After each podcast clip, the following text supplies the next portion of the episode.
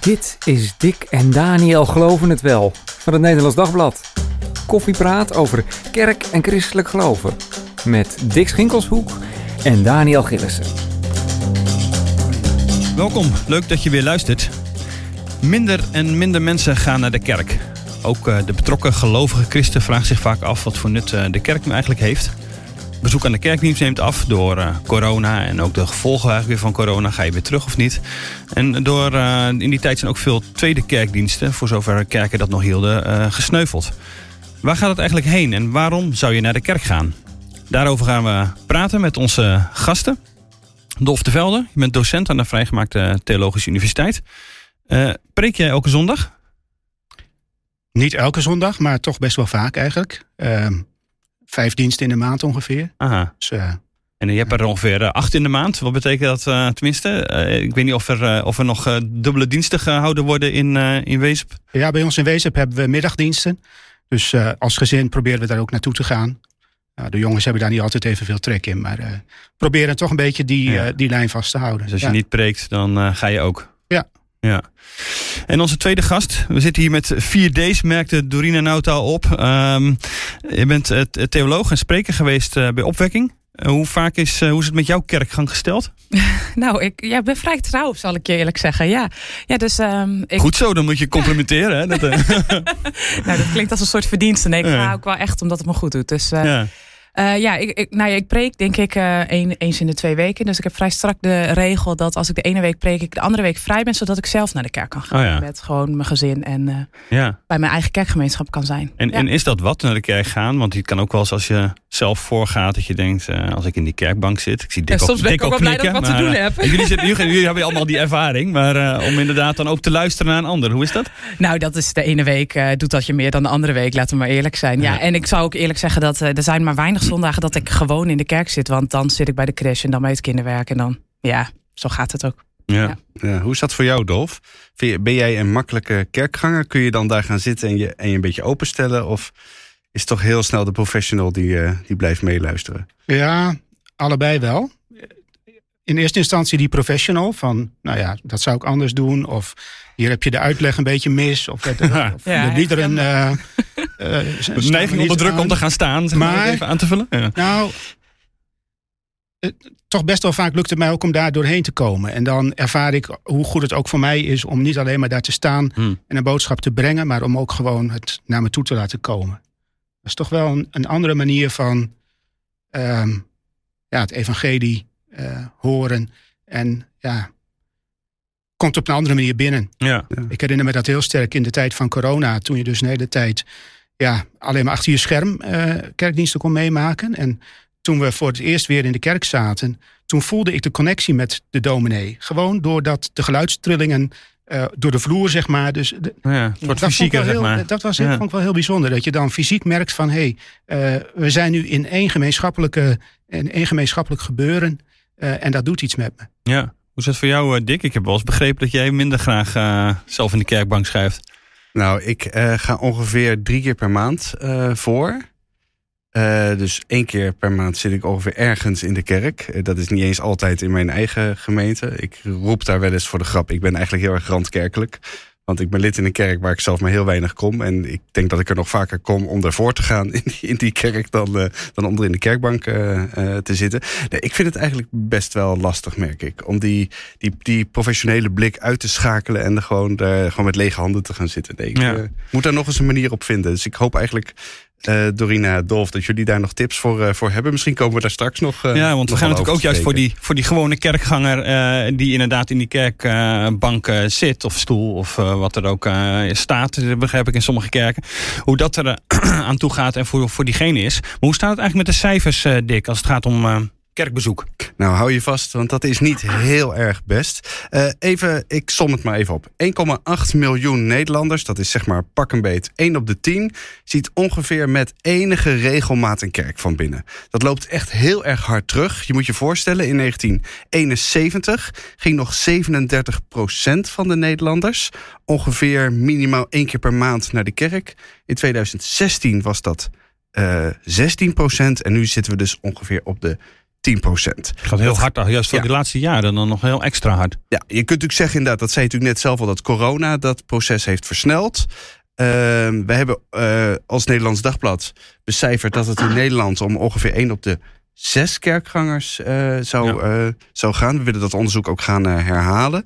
Uh, de, de Barna Group heeft in de, de Verenigde Staten beschreven dat 21% van de kerkgaande Amerikanen sinds corona niet of een stuk minder gaat. Dat gaat echt om serieuze uh, aantallen. Kijk, en we hebben het hier niet over geloof, even voor de goede orde. We hebben het ook mm. zelfs niet over kerklidmaatschap, maar we hebben het echt over kerkbezoek. Uh, Mensen die, het is het op zondag natuurlijk vaak, het is het hun huis verlaten en naar een locatie gaan om daar naar de kerk te gaan. Daar, daar hebben we het over. Merk je dat, Dolf? Inderdaad, na corona, dat de terugkeer naar de kerk minder is?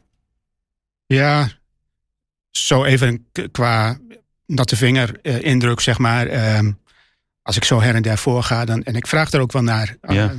aan, ja. aan, kerkraadsleden van... hé, hey, er zitten nu ongeveer zoveel mensen, wat, wat vinden jullie ervan?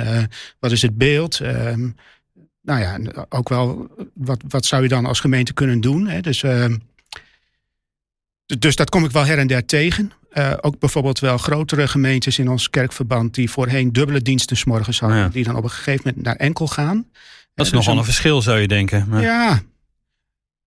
Ja, dus dan, dan ja. ga je inderdaad naar, naar 70% van de, van de voormalige ja. opkomst. Uh, ja. ja, dat zijn best wel, best wel aantallen. Dorine, jij knikt? Ja, ja, ik herken wel heel erg de zorg. Ik vraag er ook heel vaak naar. En heel vaak willen mensen dat ook even vertellen. Hè? Van ja, oeh, het is wel minder geworden hoor bij ons. Dat, ja, dat hoor ik heel vaak als ik ergens spreek. Dat is natuurlijk het voordeel van uh, veel on, nou ja, spreken. Is dat je mm. op heel veel plekken komt. En daardoor, ja, soort, het is een soort zo'n gevoel dat je denkt, ja, ik herken wel die cijfers. Ja. ja. ja, ja. Wat zijn een beetje de afhakers dan, Dick? Uh, ja, kijk, als je vraagt naar redenen, ook dat is een beetje natte vingerwerk. Uh, ik vraag dat ook eigenlijk op alle plekken waar ik kom, gewoon omdat ik er heel erg nieuwsgierig naar ben. Dus mensen, ja, er zit weinig meerwaarde, uh, het is de druk. Hè? We hebben het vaak over dertigers en veertigers, mensen met kinderen, de spitsuur van het leven. Die zeggen, alsjeblieft, ik ben al zo ontzettend moe op, het is in het weekend, ik wil uitrusten. Ik heb ontdekt dat het eigenlijk prima gaat mm. via, die, via die livestream. Uh, en het gaat ook prima uh, als ik hem helemaal niet aanzet. Dat soort, zo eerlijk zijn sommige mensen ja. dan ook wel weer. Uh, van ja, ik geloof dan wel in God, wordt er dan gezegd. Maar waarom heb ik daar eigenlijk andere mensen voor nodig? Wat ik wel heel vaak hoor terugkeren is dat mensen er een soort schuldgevoel over hebben. Zeggen, ik zou het eigenlijk weer moeten doen, maar ik ben zo moe, ik ben overprikkeld, ik ben uitgeput. Ik, het leven vraagt al zoveel. Ja, dat zou voor mij des te meer reden zijn om wel te gaan. Maar goed. ja, ja. ja. ja. En, uh, en inderdaad, je kunt die dienst ook thuis volgen. Hè? Ja, ik bedoel, en ik kan, ook thuis, ik kan ook thuis mijn boodschappen doen, ik kan thuis bankieren. Waarom kan ik niet thuis, thuis naar de kerk gaan? Thuis naar de kerk dus. gaan. Ja. dat kan dus. Maar dat is dus voor dat kerkbezoek zelf is dat. Uh, nou, dat, dat helpt niet echt mee, denk ik. Er zijn ook nieuwe kerken natuurlijk. Ja, ik denk dat... dat, dergelijke die weer ergens beginnen en wat ook dan weer uh, honderden mensen trekt. Ja, precies. Dat trekt dan honderden extra mensen. Ik denk dat uh, Mozaïek een van de kerken is uh, die echt geprofiteerd heeft van de coronacrisis. Als je dat zo op die manier mag zeggen. Maar dat maar je moet je voorstellen, dat gaat dan om ja. maar een hele beperkte groep van die totale groep van misschien wel tienduizenden mensen die niet of uh, nog veel, ja. veel minder naar de kerk gaan. Dus in die zin is dat een druppel op de gloeiende plaat. Ja. Ja, het is wel hoopvol dat er ergens dat soort plekken ook zijn. Ik zit zelf ook in een kerk waar, nou, volgens mij afgelopen zondag heb ik op de trap gezeten omdat er geen plek was. Nou, dat, Kijk. het is wel fijn om ook te weten dat dat, dat, dat soms ook gebeurt. Hè? Ja. Was het een speciale dienst? Of, uh... Ja, het was een doopdienst, zal Kijk. ik eerlijk zeggen. Dus er waren familie en vrienden bij, die ook niet gewend zijn om naar de, naar de kerk te gaan. Maar het was echt bomvol. En wij, wij, wij zijn inmiddels gesplit, gesplitst naar twee locaties. En het gaat wel over drie locaties. Welke ja. kerk is dat? Toch de Nieuwe Kerk in uh, Utrecht, ja. ja. ja. en wij zitten juist met veel 20, 30ers, 40ers. Ja, 20, 30ers vooral. Ja. Ik, ik denk dat mijn zoon daar bijvoorbeeld ook eentje van is. Ja. Die is in Utrecht gaan studeren. In de Ja, coronaperiode alles Ja. stilgevallen. Ehm, ja, pak je dan wel of niet op zondagmorgen een, een livestream. Mhm. Maar die zijn ook inderdaad weer bij de Nieuwe Kerk in Utrecht uh, Ja. uh, ingestapt. Ja. Ja. Uh, ja, dat Nou, is dat is wel een fijne plek om te mooi zijn. Om, uh, Ja. te horen. Ja, maar dat zegt dus wel wat. Je hebt dus kerken die dat dus uh, die mensen trekken, zeg maar, mensen hun plek vinden. En het zijn kerken die echt worstelen met, uh, met mensen vasthouden. Is daar iets algemeens over te zeggen? Je moet ook een beetje geluk hebben, denk ik. Ja, dat is Ja. heel oneerbiedig, maar Ja. ik vergelijk het Als een beetje kerk bedoel je een beetje gelukkig. Ja, dus eh, je hebt een mix van ingrediënten. En wat ik er zo een beetje van gezien heb, is bij de Nieuwe Kerk in Utrecht. Ja, klopt het allemaal. En dan krijg je een soort aantrekkende werking en die versterkt zichzelf. Ja. En, en dan kan je iets heel wat moois. Wat klopt er dan? Uh, nou, dat kan jij beter ja. vertellen. Nou ja, kijk, het is niet altijd zo geweest. Hè? Dus het is ook een tijd geweest dat het was dat ze zeiden... nou, uh, um, het is op sterven na dood. er zijn toen een aantal jonge mensen die zich gecommitteerd hebben. Nou, in eerste instantie zijn mensen gaan bidden. Uh, dat is natuurlijk de geestelijke kant van het verhaal. Maar een aantal jonge mensen die zich zijn gaan committeren. En op een gegeven moment gaat dat elkaar dan ook aantrekken. Dus dat merk je ook inderdaad helemaal in de studentenstad als Utrecht. Ja, als dan een groepje van die studentenvereniging blijft plakken... ja, dan blijven automatisch wat vrienden daaromheen plakken plakken. En, ja, en tegelijkertijd is het natuurlijk ook zo, het klinkt heel mooi en dat is het ook, maar het is ook zo, hoe bouw je dan een gemeenschap met elkaar? Zeg maar, dat is nog steeds mhm. een uitdaging. En misschien wel meer een uitdaging als je met eh, nou ja, een doorstroomgemeente als eh, de Nieuwe Kerk hebt, waarin veel jonge mensen erbij komen, maar ook als ze weer verhuizen, weer, weer kwijt zijn, zeg maar. Ja, en zulke verhalen hoor je natuurlijk niet zo heel veel binnen de Protestantse Kerk, want daar is het onderdeel van, de Nieuwe Kerk. Ja. Uh, is het wel wat bijzonder. Ja, dat klopt. En dat is ook, dat is ook mooi om dat verhaal ook te kunnen vertellen. Want we, hebben, we horen natuurlijk heel vaak, oeh, hoe moet het allemaal? Nou, er is dus ook gewoon een kerk waar gewoon het bond van de jonge mensen. Ja. Die heel betrokken met alles wat in hun is willen geloven. Ja. We komen er zo nog verder op hoe, wat inderdaad dan die uh, kracht is denk ik, van, uh, van kerk. Maar Dolf, als je zo uh, dik hoort schetsen wat, het, wat de cijfers zijn, wat het probleem is. Maak je je dan zorgen? Ja, zorgen er zitten heel veel verhalen achter die cijfers. En, en dat maakt best wel verschil. Ja. Um, dus het gevoel van mensen die in het spitsuur van het leven zeggen van... hoef ik die ene dag even iets niet. Ja. Uh, ja, dat is wel anders dan mensen bij wie geloven en God... Uh, langzamerhand op de achtergrond verdwijnt. En op een gegeven moment zegt het je niet zoveel meer en is het over. Uh, dus dat, dat, dat maakt wel echt verschil.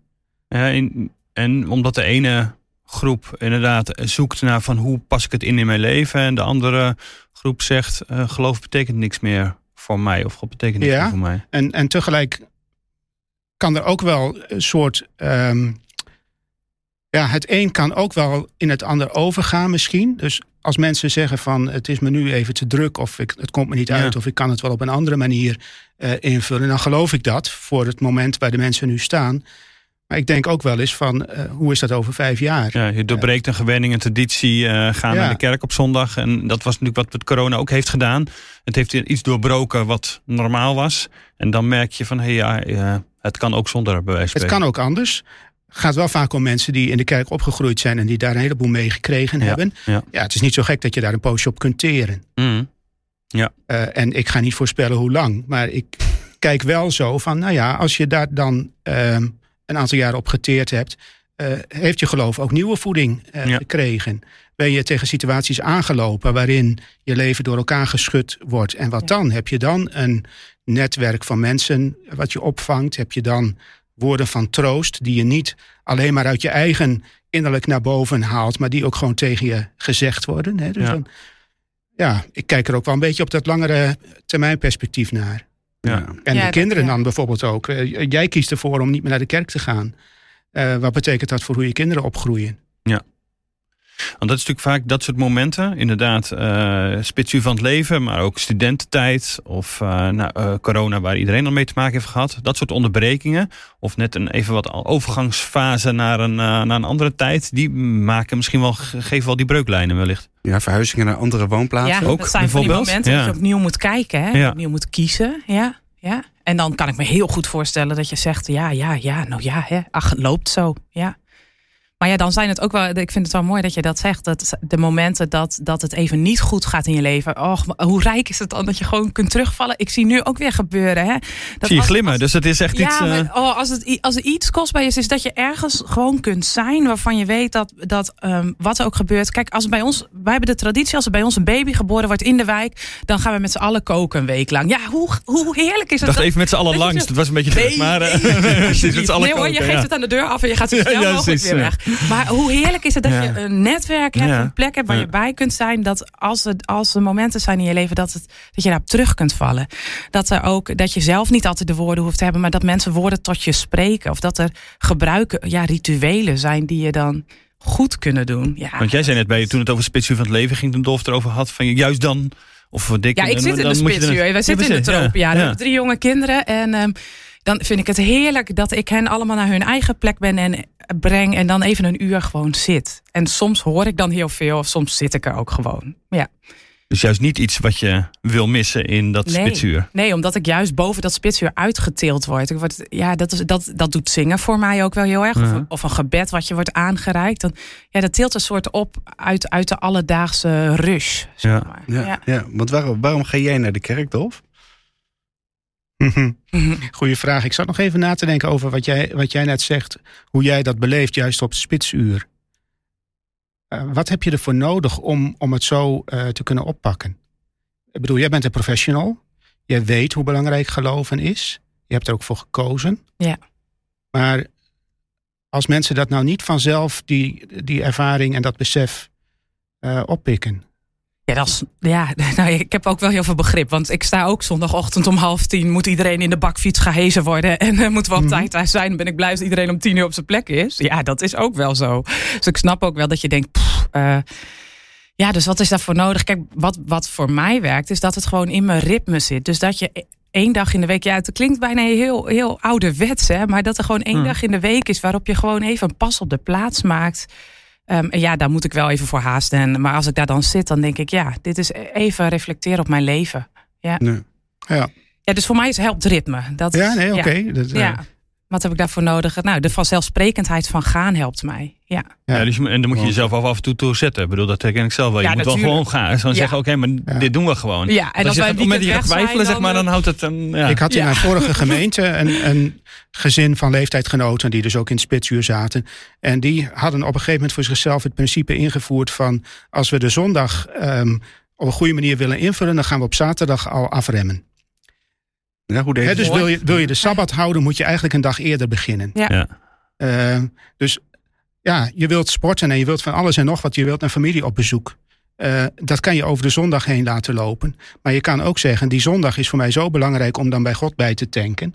Uh, dat de andere dingen die ik voor mijn ontspanning wil doen, die gaan dan op de zaterdag. En dan, ja, dan ga je daaromheen organiseren. Dan krijg je een beetje... Dus dat is niet alleen een gewoonte volhouden, maar daar ook keuzes in maken en een ja. commitment aan hebben. Nou, dat vond ik eigenlijk wel mooi. Ja, krijg je een beetje wat er al gezegd wordt, s'avonds een vent, s'morgens een vent. Hè? Of, ja, ja, ja, als we gingen of we uitgaan en daarna wel in de kerk zitten, zeg maar. Ja. Ah, dik zie ik als nee. Ja, ah, nou ja, nou, ik vind dat altijd zo'n ochtendmensopmerking. Ja, ik... Uh... Maar, uh, maar uh, Dolf, ik zag jou net knikken bij die gewoontevorming. Dat, is, dat helpt jou zelf ook. Ja. Nou ja, ik, ik moet dan altijd denken aan dat boekje van de theoloog van Rule, waarom zou ik naar de kerk gaan? En die heeft dan iets van dertig antwoorden. En één daarvan is om een gewoonte vol te houden. Nou, ja. vind ik wel een hele mooie. Dat is natuurlijk niet het enige. Je hoopt dat er meer gebeurt. Maar het is wel iets. Het geeft steun. Uh, als je er even geen zin in hebt, ga je toch. En wie weet gebeurt er dan wat. Ja. Uh, een, andere, an, een van de andere antwoorden die Van Rule geeft. Um, om de kans te lopen bekeerd te worden. Nou, Inderdaad, dat soort dingen kunnen er gebeuren. Hè? Of je dat nou als bekering labelt of iets van God ervaren of tot rust komen. Maar daar is een kerkdienst wel een gelegenheid voor. Uh, en je geeft jezelf dan in ieder geval de kans om dat, uh, om daar tegenaan te lopen. Ja, ik vind het trouwens heel leuk dat je dat boekje noemt. Dat, uh, ik dacht even voor de luisteraars, het is een boekje uit 1967. 21 redenen uh, waarom je naar de kerk zou gaan. Waarom zou ik naar de kerk gaan? Het is antiquarisch nog wel te krijgen, volgens mij her en der. En inderdaad, dan krijg je dus inderdaad redenen als om een gewoonte vol te houden, om een traditie voor te zetten, om, uh, wat is het, om eventueel een ambt te dragen. Dat is een reden om naar de kerk te gaan, is dat je daar een ambt kunt dragen. Dat is toch een hele andere manier van denken dan, ja. uh, dan mensen meestal uh, hebben. Nou, wat is het voor de lofprijzing, voor, ja, om de wereld op te dragen bij God? Dat is ook een, dat is ook een hele, een hele mooie. Hij heeft ook een reden om het bijschrift bij het plaatje te lezen. En dan is de, de wereld is dan het warrige plaatje, maar dan heb je een soort onderschrift nodig. Ja, ik ben journalist, dus ik ja, ja, ja, ja, precies, de duiding van het leven. Dat in, de, in de kerk wordt het leven geduid. Ja. Dat zijn wel Zo mooie, herkenbaar mooie redenen. Ook die, uh, ik zit even te denken aan uh, de wereld bij God brengen. Het zijn toch juist die weken. Ik weet nog inderdaad, toen, toen je dan voor het eerst weer kon gaan. Of dat uh, die eerste zondag mm -hmm. dat, we, dat we geen kerkdienst hadden met corona, dat dan de, de foto met groet werd uitgesproken. Nou, het was echt boem bij mij. Omdat mm -hmm. ik dacht, ja, God die de, die, die de wereld in zijn handen houdt.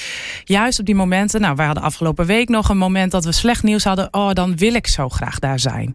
Omdat, ja, ik heb geen woorden, ik heb geen. Maar dan wil ik daar even gewoon zijn. Ja. Ja. Ja, dus het geen woorden en dat, dat een ander, of dat ook de liturgie of die dat draagt, dat is wat je veel ja, hoort zeggen, wat ik zelf ook al aan ervaren. Ja, ja. ja. Ja, dat, dat als je zelf geen woorden hebt, dat ze je worden aangereikt. Dat, nou, het is mooi. Onze, onze predikant die sluit ook vaak af met de zegen dat um, in mijn leven ook de mensen om mij heen gezegend worden. Nou, dat beeld is dat ik namens, zeg maar, ook de wereld daar breng. Ja. En dan hoop ik ook dat inderdaad iets van die zegen doorcijpelt naar de mensen om mij heen. Ja. ja. En in het, over het algemeen, wat is, wat is de, soort de, de charme van de kerk? Dus dat is wel minder nog het punt zeg maar, van wat is de, de, de, de kracht, de betekenis van de kerk ook, maar gewoon hoe kijk u naar waarom is de kerk ook een gewoon uh, ja, relevant en ook prettig om bij te zijn. Je noemt net bijvoorbeeld al even natuurlijk dat je, ja, als iemand een kind krijgt, om de hele wijk uh, gaan we uh, maaltijden koken. Ik bedoel, dat is ook wel een beetje de, de, de charme van de kerk natuurlijk, dat er dat het een soort bijvangst is, zeg maar, bij, bij geloven. Dat hele netwerk, mensen die je dragen. En andere dingen die daarin ook een, een rol spelen. Of wat je zou kwijtraken op het moment dat de kerk zou verdwijnen. Oh, ik hoop dat ook onze, onze steden en dorpen iets zouden kwijtraken als de kerken niet meer zouden. Of ik hoop, dat klinkt wel. Maar ja, dat, het zou ook zo moeten zijn, dat een kerk van betekenis is voor zijn omgeving. Ja. En daar zit voor mij, als het gaat over de charme. Oh, ik heb heel wat mooie, ja, wereldwijd, maar ook in Nederland, mooie projecten gezien waarbij de kerk dan echt uh, ja, zo relevant aanwezig is, zeg maar. En dat soort. Ik merk dat we vaak negatief praten over de kerk, maar die voorbeelden zijn er ook hoor. Van mensen die betrokken zijn bij hun omgeving. Uh, nou ja, dat als er asielzoekers opgevangen moet worden, dat de kerk als eerste daar is. Hè? Ja. dan denk ik, moet je kijken. Kerken in Kampen waren zo'n voorbeeld waar inderdaad veel mensen worden, uh, werden opgevangen afgelopen maanden. En waar inderdaad gezamenlijk met de overheid dat, dat werd geregeld. En dan op dat moment zie je inderdaad ook de, de kracht van de kerk die nog ook weer verder gaat dan natuurlijk een, een zonderse kerkdienst. Dat is ook wel weer barstig. Hoor. Je noemt het voorbeeld asielzoekers. Toen wij net in Wezen woonden, uh, was daar een uh, geruchtmakende inspraakavond van bewoners. En dat was, meen ik, in ons kerkgebouw van de Vrijgemaakte Kerk. Het was natuurlijk niet van onze kerk. Um, maar daar was heel veel tumult en daar werd heel veel uh, ja, tekeer gegaan eigenlijk tegen ah. de nadelen. En dat we dat eigenlijk als dorpsgemeenschap niet konden en niet wilden. Nou, daar kan je van alles over zeggen. Maar ook in een christelijke gemeenschap, hè, dus een, een kerksdorp, uh, kunnen heel veel andere uh, instincten zeg maar, uh, mm. naar boven komen. Dus dat is niet altijd zo'n nee, zo'n voorbeeldig nee. plaatje. Nee, zeker niet. dus, en je vroeg naar de charme van de kerk. En, en dat vind ik wel een lastige vraag, want er zijn ook heel veel irritante dingen aan de kerk. Het is ook maar een, een club mensen waar van alles en nog wat gebeurt. Waar, proberen wat. waar soms heel veel niet kan. Um, ook krabbelaars zou uh, Gert-Jan Segers ja, waar, uh, ja, maar ook gewoon in... Ik bedoel, je doet met, met elkaar je best, maar de, de, het, het gaat soms alle kanten op. En uh, de een wil dit en de ander wil dat. En, en zie daar dan maar eens wat van te maken. Ik vind het, zo, ik vind het best wel een hele kluif om, om kerk te zijn. Toen ik daar als gemeentepredikant wat meer, mm -hmm. nou ja, ook nog mij, mij voor mocht inzetten, was dat ook, ook, ook best een hele, hele uitdaging de gemeenschap der heiligen ziet er niet altijd even mooi, uh, nee, even mooi uit. Maar ja, ja. Als, als ik dan, dan ook daar even doorheen uh, probeer te kijken en, en iets van charme oppik, dan vind ik het toch wel heel mooi dat een kerk een, um, een plek is waar mensen uh, in, in allerlei dwarsverbanden op elkaar betrokken zijn. Mm. Het, het is natuurlijk gemengd qua leeftijden, achtergronden, ja. van alles en nog wat. Um, en die mensen die hebben iets met elkaar. En dat krijgt vorm in allerlei dingetjes. Van, je hebt natuurlijk mensen die een, een wat meer vooraanstaande functie hebben. Die, die dan oudeling zijn. En die komen dan her en der in huizen waar ze anders nooit zouden komen. En die zeggen dan dingen of die vragen dingen die je anders nooit zou vragen. Ik vind het in die zin een hele grappige uh, manier van, van met elkaar omgaan. Dat je in, in bepaalde rollen, zeg maar, dingen met elkaar doet. Ja, die, eh, anders, die je eh, normaal niet zou verzinnen. Nee. Uh, of je hebt iets met de muziek. Nou, dan ga je met andere mensen van de muziek iets regelen. Of uh, mensen zitten achter de beamer en dan moeten ze van alles en nog wat. dus dat, dat vind ik gewoon heel leuk dat er allemaal van dat soort lijntjes en dwarsverbanden komen. Ja.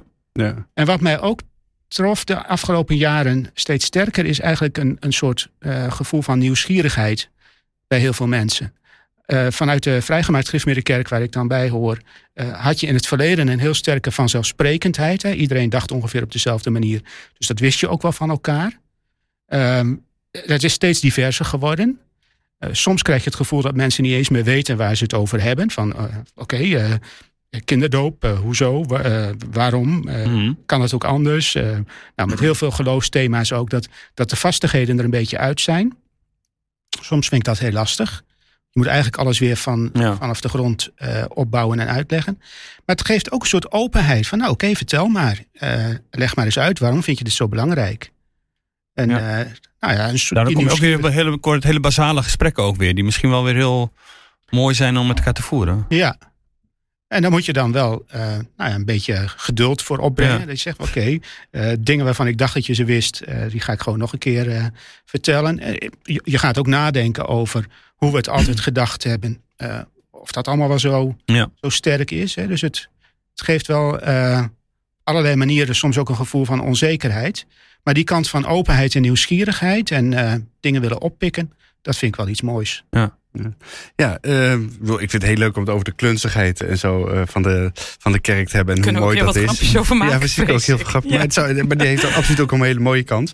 Maar goed, ik dacht, er zit, uh, in hoeverre zit er voor jullie ook een hele serieuze kant aan, aan kerk zijn? Ik bedoel, natuurlijk de uitspraak van de kerkvader Cyprianus: hè, buiten de kerk geen heil. ja, ja dat, is, dat is er natuurlijk nog wel eentje. Ik bedoel, wat staat er op het spel? Dat is ook de vraag die hij dan even zo. Uh... Ja, nou, die uitspraak die hou ik onze studenten in kamp ook wel voor. Ja, dat is. Uh... maar wat, maar wat, wat nou, betekent die dan? Ik soms meer heil buiten de kerk. Ja. om er maar even eentje zo in het, uh, ja. knuppel in het hoenderhok te gooien. Is dat ik soms meer heil buiten de kerk zie dan daar binnen. Maar goed, dat, omdat het, het, het kijk, het, heel veel van de kerken zijn natuurlijk ook gewoon een soort onze vormen hè, van hoe het zou moeten, hoe waarvan we soms ook heel vaak niet meer weten waarom we het zo doen. Nou, en ik kom met regelmaat mensen buiten de kerk tegen en denk: Oh, je hebt zoveel van Christus in je.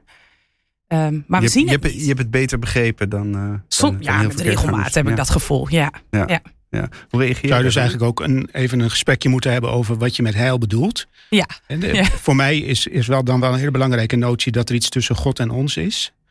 Um, daar zou ik het woord verzoening voor gebruiken.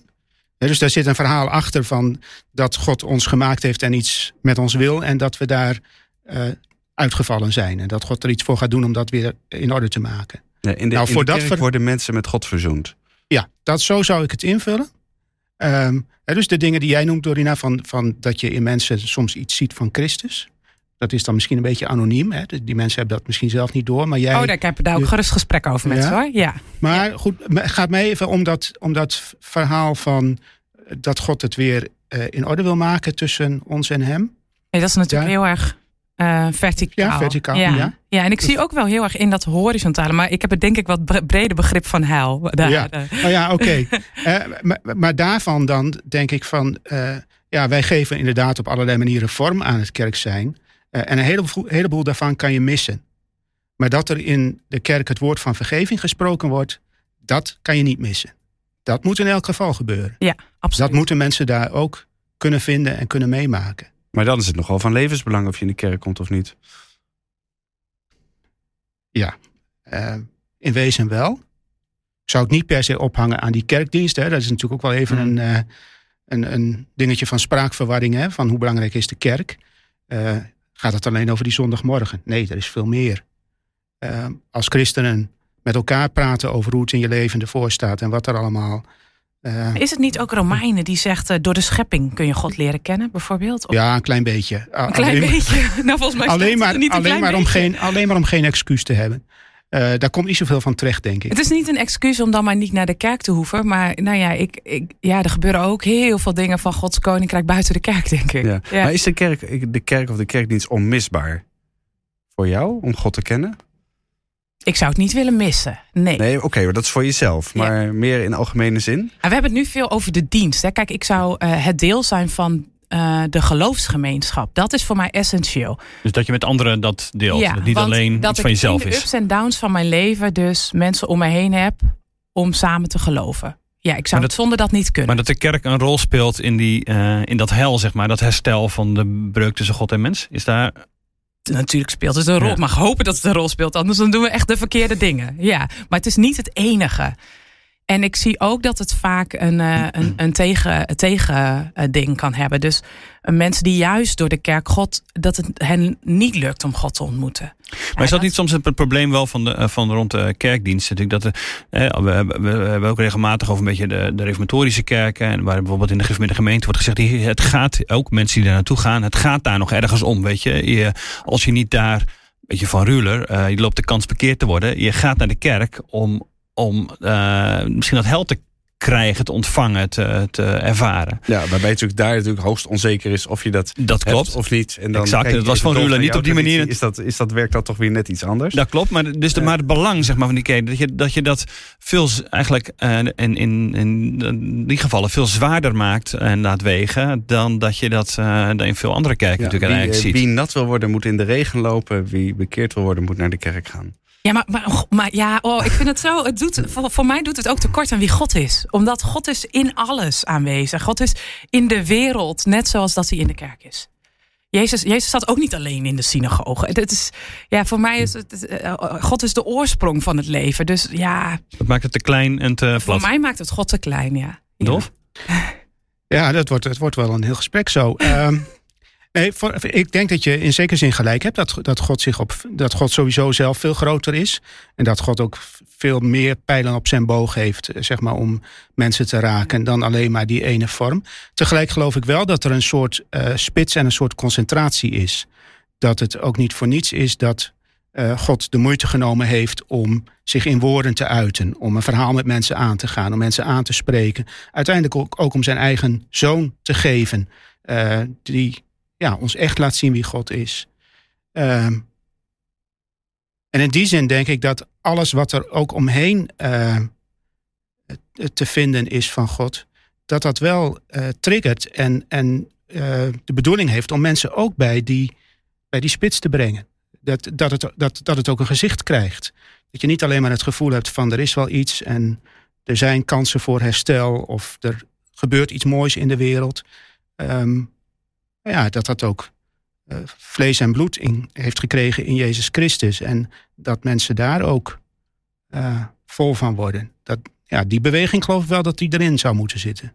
Ja, dat denk ja. ik ook. Ja. Alleen voor mij is dat niet per se kerk. Dat is het verschil, denk ik.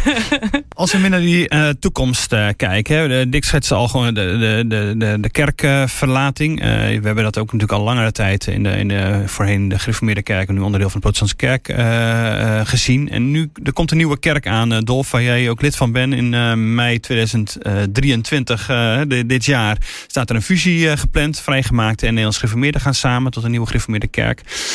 wat is jouw verwachting van uh, deze kerk? Is het, het risico niet wel groot wat uh, ooit uh, wijle godsdienstsocioloog Gerard Dekker zei van ze gaan de synodale gereformeerde achterna. En krijgen we daar ook een soort collapse te zien op een gegeven moment? Ja, ik ben niet zo van de prognoses eigenlijk. Dat vind ik een beetje koffiedik kijken. ik vind het mooi dat dat kan gebeuren. Dat twee kerkengroepen die in de jaren 60 uit elkaar geraakt zijn, dat die elkaar weer kunnen vinden. Hè? Dat je achteraf kunt zeggen van nou, we hebben ons toen druk gemaakt over dingen die we heel belangrijk vonden. Uh, maar je kan het ook uh, van wat meer afstand bekijken. En dan hebben we heel veel gemeenschappelijk. Laten we daarmee verder gaan. Dus dat vind ik een hele goede, goede stap. Um, tegelijk uh, zie ik ook wel een onderstroom van ja, dat ook in die twee kerkgemeenschappen uh, de deelname en de betrokkenheid uh, wat afneemt. Dat het, het ledental langzamerhand wat inzakt. Ehm, dus zo'n fusie kan ook een stap zijn in de richting van ja, verder krimpen. En dan moet je wel. En waar gaat dat uiteindelijk bij terechtkomen? He, dus er worden ook wel eens wat scenario's geschetst van dat ja, die gefuseerde kerkgemeenschap uiteindelijk in de protestantse kerk gaat landen. Jaar of 10, 20 eh, toch? Als we daar. Dat hebben we hier in deze podcast ook wel eens hardop gezegd. Als we dat vanuit een hartelijk uh, gemeenschappelijk geloof kunnen doen, ben ik daar heel erg voor. Uh, als het alleen maar een grootste gemene deler is en verder vallen we elkaar niet lastig, vind ik het eigenlijk mm. wel een beetje jammer. Dus ik, ik vind het wel mooi als er in een, in een kerkgemeenschap ook wat, wat, wat knettert en vonkt, zeg maar. Dat het uit, uh, ja, uit passie en overtuiging uh, gebeurt. Ja. En niet alleen maar om de schade te beperken of om nou ja, in ieder geval nog een clubje over te houden. En goed, dat zijn ook ontwikkelingen waar wij hmm. geen sturing op hebben. Nee, precies. En je wil niet aan toekomstvoorspellingen doen, maar tegelijk, eh, als je dus inderdaad dat al een beetje ziet. De ontwikkelingen in een vrijgemaakte kerk zijn natuurlijk heel snel gegaan als het gaat om. Hè, ik bedoel, 15 jaar geleden werd er nog ook uh, lied dat gezongen werd, werd eerst uitgebreid gesproken met elkaar van kan dat wel. Nou ja, het is ondenkbaar omdat op deze manier dat dat gebeurt tegenwoordig natuurlijk uh, totaal niet. en om bij een vrouw in het ambt, er zijn van allerlei ontwikkelingen geweest die daarin toch lijken op ontwikkelingen die er in de jaren 60, 70 uh, ook bij de gereformeerden zijn. De, de synodaal gereformeerden, dat ik maar even dan uh, voor het verschil aangeven, uh, geweest zijn. zie je dat straks ook toch in deze kerk gebeuren? Of je dat... Um, is dat een beetje doemdenken? Nou ja, daar zijn we zelf bij. Tenminste, dat vind ik inderdaad allemaal met dat soort schetsen van dat het onontkoombaar is of zo, daar geloof ik niet in. Um, wanneer inderdaad vanuit een, een, een hartelijk geloof en een, uh, daar elkaar ook, ook bij willen houden. Hè? Dat, we, dat we met z'n allen zeggen van uh, we zijn kerk rond de geopende Bijbel. Uh, en we, we laten ons daar steeds door voeden. dan geloof ik echt dat dat, dat, dat toekomst heeft. en dat het ook niet in steeds maar doordenderende ontwikkelingen een bepaalde kant op hoeft te gaan. Dus ik hoop heel erg dat die nieuwe setting van uh, de gezamenlijke kerk, dat die dat, uh, ja, dat, die dat commitment en die stevigheid uh, gaat oproepen. Ja, want bij de, uh, het, hele samen op wegproces, natuurlijk waardoor de, dus de hervormde geïnformeerde, eigenlijk al vanaf de jaren 60, hè, dat heeft echt tientallen jaren gesleept.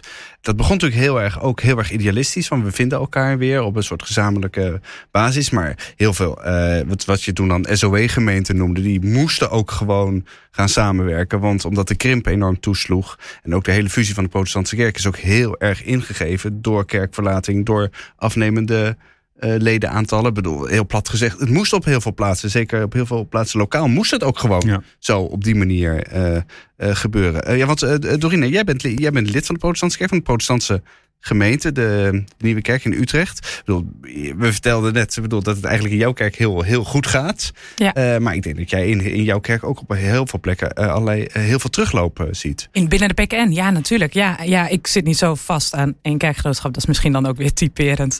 En dat, dat vind ik in het hele praten over kerkgenootschappen. Denk ik, oh, we zijn ook wel heel veel energie. Nou ja, wat is dan de rol van een kerkgenootschap? Hè? Dus uh, je ziet natuurlijk heel veel die spanning tussen een lokale kerkvest en een kerkgenootschap. Mag, mag die nog bepalen welk lied we wel of niet zingen? Of uh, ja, dan denk ik, de kerk, een kerkgenootschap kan ook stutten, zeg maar. Waar hmm. je, nou ja, wat heeft een kerk nodig om in deze tijd, in de context waar zij zijn en bewegen, kerk te kunnen zijn? Ik denk dat dat, dat maakt, dat maakt volgens mij de meerwaarde van een kerkgenootschap.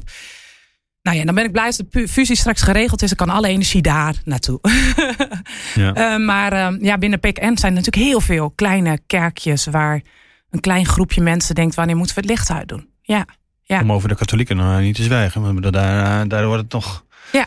Is het helemaal ernstig gesteld natuurlijk. Als je daar ziet de, de, de kerkgangers uh, onder de honderdduizend uh, is gekomen. Ja.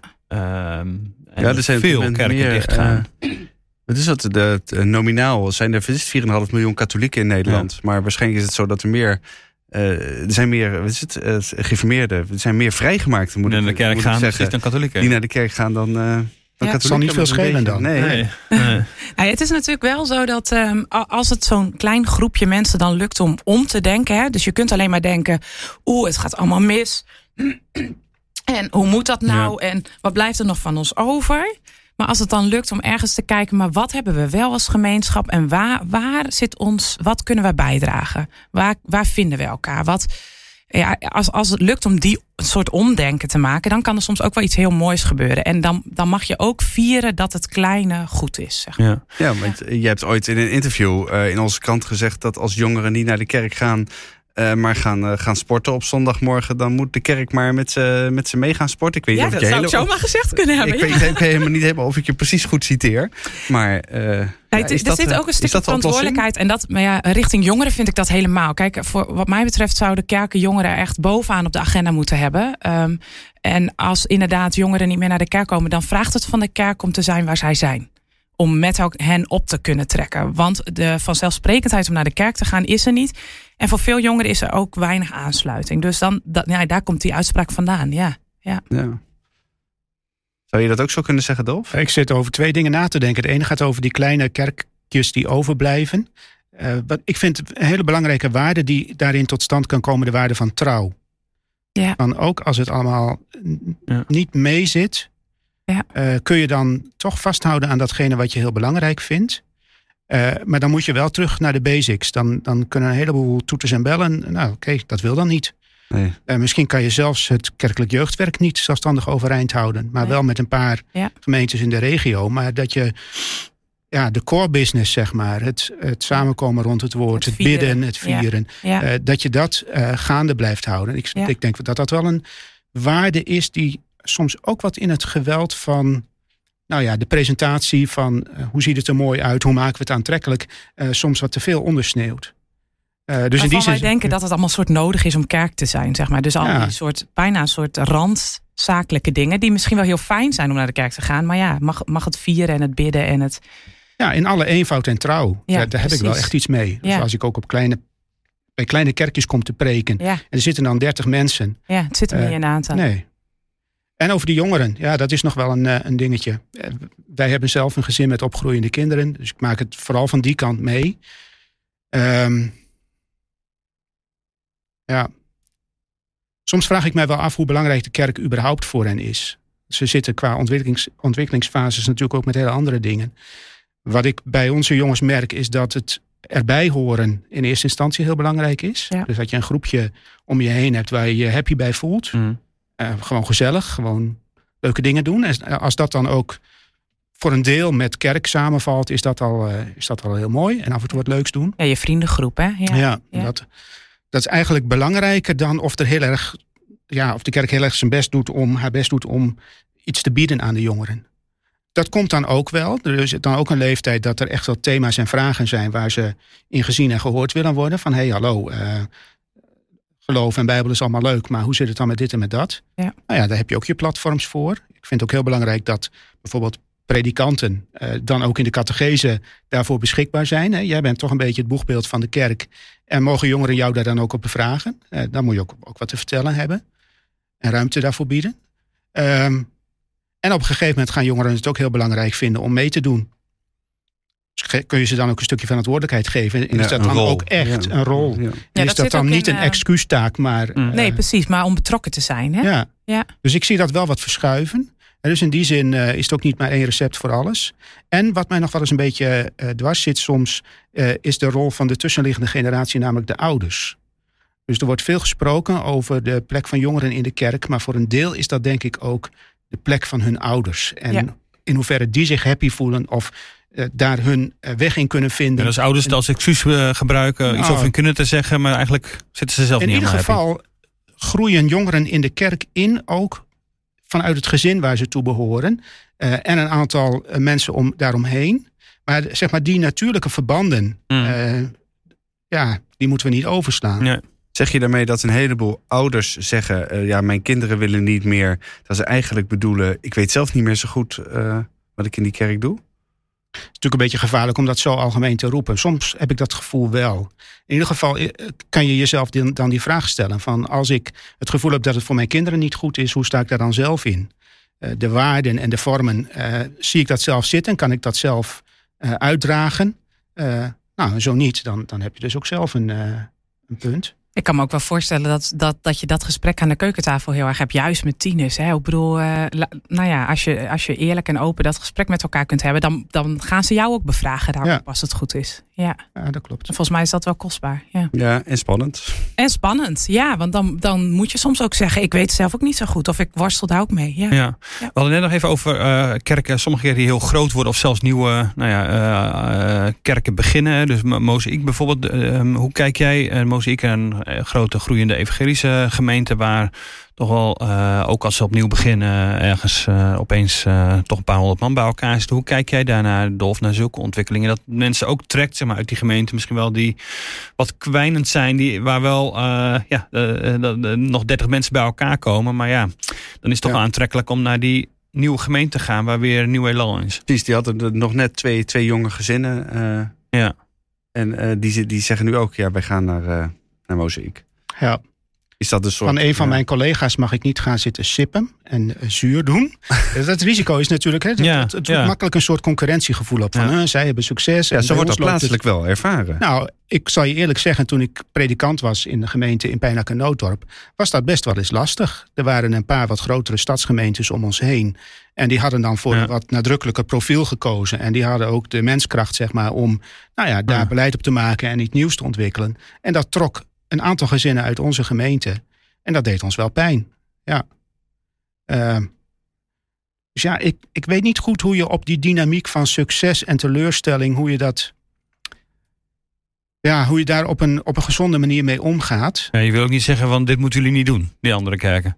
Nou, ik snap dus in zekere zin de aantrekkelijkheid van, hè, nou, daar wordt ook, ook op ingezet, op aantrekkelijke vormgeving, ook op een stevige, relevante boodschap. Daar ben ik helemaal voor. Ja. Um, Tegelijk denk ik ook wel eens van ja, je zult het maar moeten doen. Elke week een preek leveren en soms twee. Uh, de ene week lukt je dat beter dan de andere. Je hoopt ook dat mensen je dan even die volgende kans weer uh, geven. Hè? Dat, het, dat, je niet zozeer afgerekend wordt op, op de geslaagde performance van, uh, van het moment. Um, maar ook daar denk ik dat je wel wat, wat dieper en wat, wat langer kunt kijken. lukt het um, zulke nieuwe kerkvormen ook om daadwerkelijk een gemeenschap op te bouwen. Mm. Uh, om met elkaar samen te leven. Om uh, ja, een constante lijn van geloofstoerusting uh, op te bouwen. Het heeft ook weer jaren nodig. Om hier ja, en de startpositie is natuurlijk gunstig, doordat je gemotiveerde ja. mensen krijgt vanuit bestaande kerken. Hè? Dus ja. er zitten wat factoren in die niet. Het is niet helemaal een laboratoriumsituatie van, van we beginnen op nul en dan kijken nee, wat er nee, gebeurt. Nee, zeker niet. Nee. Dorina, hoe kijk jij daarna? Ja, Um, het is zo. Ja, het is zo. Ja, ik, ik vind daar niet echt wat van. Ik denk, ik ben. Nou ja, kijk, het is, het, het is een beetje. Het gebeurt zo elke jaar. Elke ja. tien jaar komt het met een nieuw kerkgenootschap. Ja. ja. Weet je, um, maar dat komt ook omdat ik, ik denk, ja, ik ben heel blij als mensen een plek vinden waar ze kunnen geloven. En, en als dat bij Mozaïek is, is het bij Mozaïek. En als dat bij uh, de Vrijgemaakte Kerk is, is het bij Vrijgemaakte Kerk. Ja, Hebben jullie allebei nog één tip tot slot om uh, hoe maak je, hoe houden we de kerk toekomstbestendig? Wat, wat is iets waar we echt uh, werk van kunnen maken als kerk, kerkgangers? Nou, mijn eerste gevoel is dat dat hoeven we niet te doen, de kerk toekomstbestendig te maken. Dat is dus de ja. toekomst, toekomst van de kerk ligt bij de Heer Jezus en uh, die zorgt er prima voor, denk ik. Of te loslaten, juist. Ja, dat, ja en, en ja, ik benader de kerk eigenlijk meer vanuit de kernwaardes van uh, ja, waar gaat het eigenlijk om? En, en kunnen we daar, ik bedoel, dat, dat zal steeds een beetje wisselend zijn in hoe je dat vormgeeft. En maar als je naar de eerste christelijke gemeente kijkt, het onderwijs van de apostelen, de gemeenschap, het breken van het brood en de gebeden, dat zijn elementen die in, in handelingen naar voren komen bij de eerste gemeente. Ja, eigenlijk denk ik dat we nog steeds hetzelfde doen. En, en dat volhouden. Dus uh, blijf bij de kern. Ja, bidden en waken. Een beetje dat soort uh, dingen. Ja. Dat is denk ik de manier om naar de toekomst te gaan. Marina? Mooi. Ja, voor mij is een aanvulling daarop is um, de geloofsomstandigheden veranderen steeds. Dus de contexten waarin we leven en bewegen veranderen en daarmee ook de zingevingsvragen. En um, wat mij betreft een oproep aan de kerk om te weten welke zingevingsvragen leven er in onze samenleving. Um, en niet als een soort, dan kneden we daar het evangelie naartoe. Maar het evangelie is relevant, is goed nieuws, ook voor die zingevingsvragen. Dus, maar weten we eigenlijk wel wat voor vragen er leven? Nou, misschien moeten we daar eens op kouwen. Precies. Dank voor uh, dit gesprek. Dank voor het uh, luisteren. Uh, als je daar plezier in hebt, overweeg dan ook een abonnement op het Nederlands Dagblad. Als je dat nog niet hebt. nd.nl slash abonnement kun je allerlei versies vinden. wij schrijven hier ook veel over als Nederlands Dagblad. over dit gesprek, het belang van de kerk en wat daarin binnen de kerk gebeurt. Dus sluit je bij ons aan. nd.nl slash abonnement. En tot volgende week.